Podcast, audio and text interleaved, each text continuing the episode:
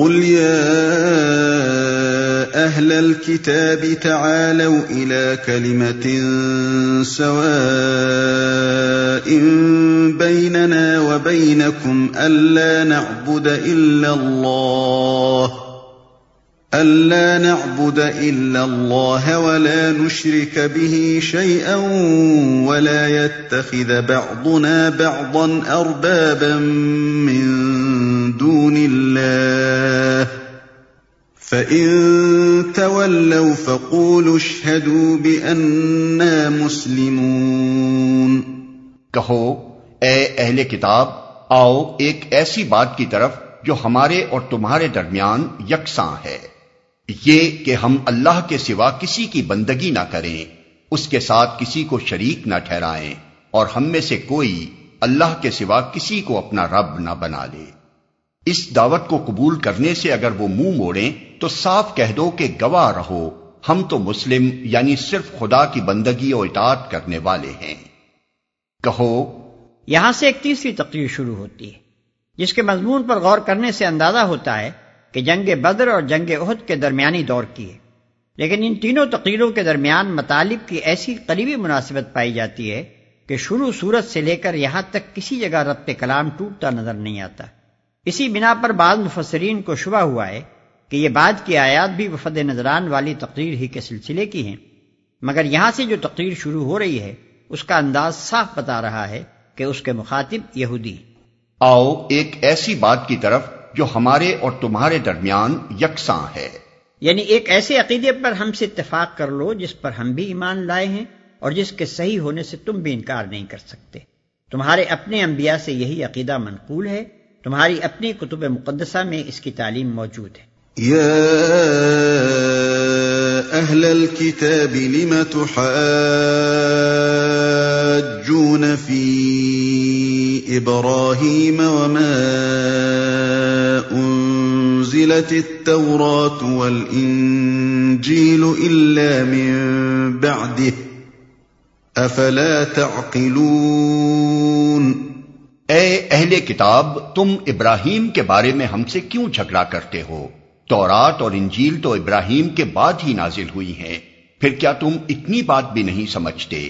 یعنی تمہاری یہ یہودیت اور یہ نفرانیت بہرحال تورات اور انجیل کے نزول کے بعد پیدا ہوئی ہیں۔ اور ابراہیم علیہ السلام ان دونوں کے نزول سے بہت پہلے گزر چکے تھے۔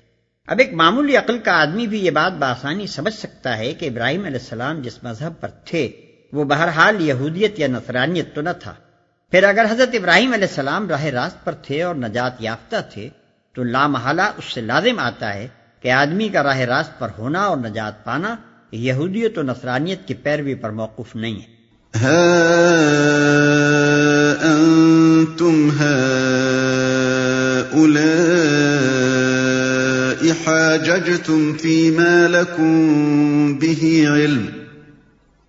حاججتم فيما لكم به علم، فلم تحاجون فيما ليس لكم به علم؟ والله يعلم وأنتم لا تعلمون. تم لوگ جن چیزوں کا علم رکھتے ہو، ان میں تو خوب بحثیں کر چکے، اب ان معاملات میں کیوں بحث کرنے چلے ہو؟ جن کا تمہارے پاس کچھ بھی علم نہیں۔ اللہ جانتا ہے، تم نہیں جانتے۔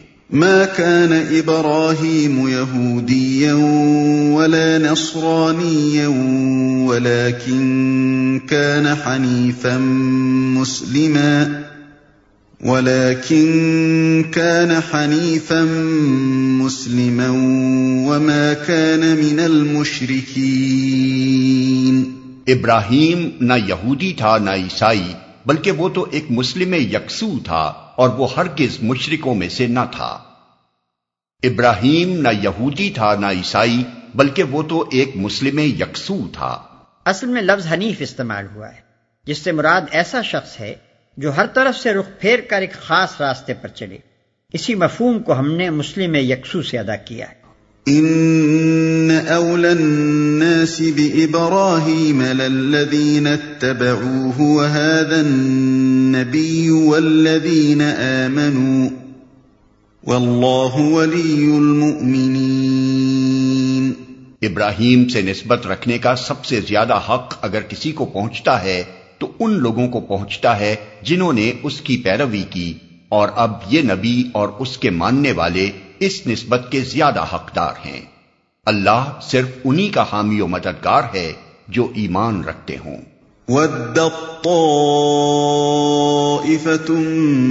من أهل الكتاب لو يضلونكم وما يضلون إلا أنفسهم وما يشعرون۔ اے ایمان لانے والو اہل کتاب میں سے ایک گروہ چاہتا ہے کہ کسی طرح تمہیں راہ راست سے ہٹا دے۔ حالانکہ در حقیقت وہ اپنے سوا کسی کو گمراہی میں نہیں ڈال رہے ہیں مگر انہیں اس کا شعور نہیں ہے۔ اہل الكتاب لم تكفرون بآیات اللہ وانتم تشہدون؟ اے اہل کتاب کیوں اللہ کی آیات کا انکار کرتے ہو؟ حالانکہ تم خود ان کا مشاہدہ کر رہے ہو۔ دوسرا ترجمہ اس فقرے کا یہ بھی ہو سکتا ہے کہ تم خود گواہی دیتے ہو۔ دونوں صورتوں میں نفس مانی پر کوئی اثر نہیں پڑتا۔ در اصل نبی صلی اللہ علیہ وسلم کی پاکیزہ زندگی اور صحابہ کرام رضوان اللہ تعالی علیہ مجمعین کی زندگیوں پر آپ کی تعلیم و تربیت کے حیرت انگیز اثرات اور وہ بلند پایا مضامین جو قرآن میں ارشاد ہو رہے تھے۔ یہ ساری چیزیں اللہ تعالیٰ کی ایسی روشن آیات تھی کہ جو شخص انبیاء کے احوال اور کتب آسمانی کے طرز سے واقف ہو، اس کے لیے ان آیات کو دیکھ کر آ حضرت صلی اللہ علیہ وسلم کی نبوت میں شک کرنا بہت ہی مشکل تھا۔ چنانچہ یہ واقعہ ہے کہ بہت سے اہل کتاب، خصوصاً ان کے اہل علم، یہ جان چکے تھے کہ حضور صلی اللہ علیہ وسلم وہی نبی ہیں جن کی آمد کا وعدہ انبیاء سابقین نے کیا تھا۔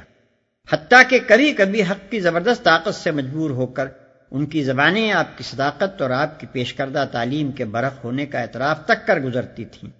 اسی وجہ سے قرآن بار بار ان کو الزام دیتا ہے کہ اللہ کی جن آیات کو تم اپنی آنکھوں سے دیکھ رہے ہو، جن کی حقانیت پر تم خود گواہی دیتے ہو، ان کو تم قصدن اپنے نفس کی شرارت سے جٹلا رہے ہو۔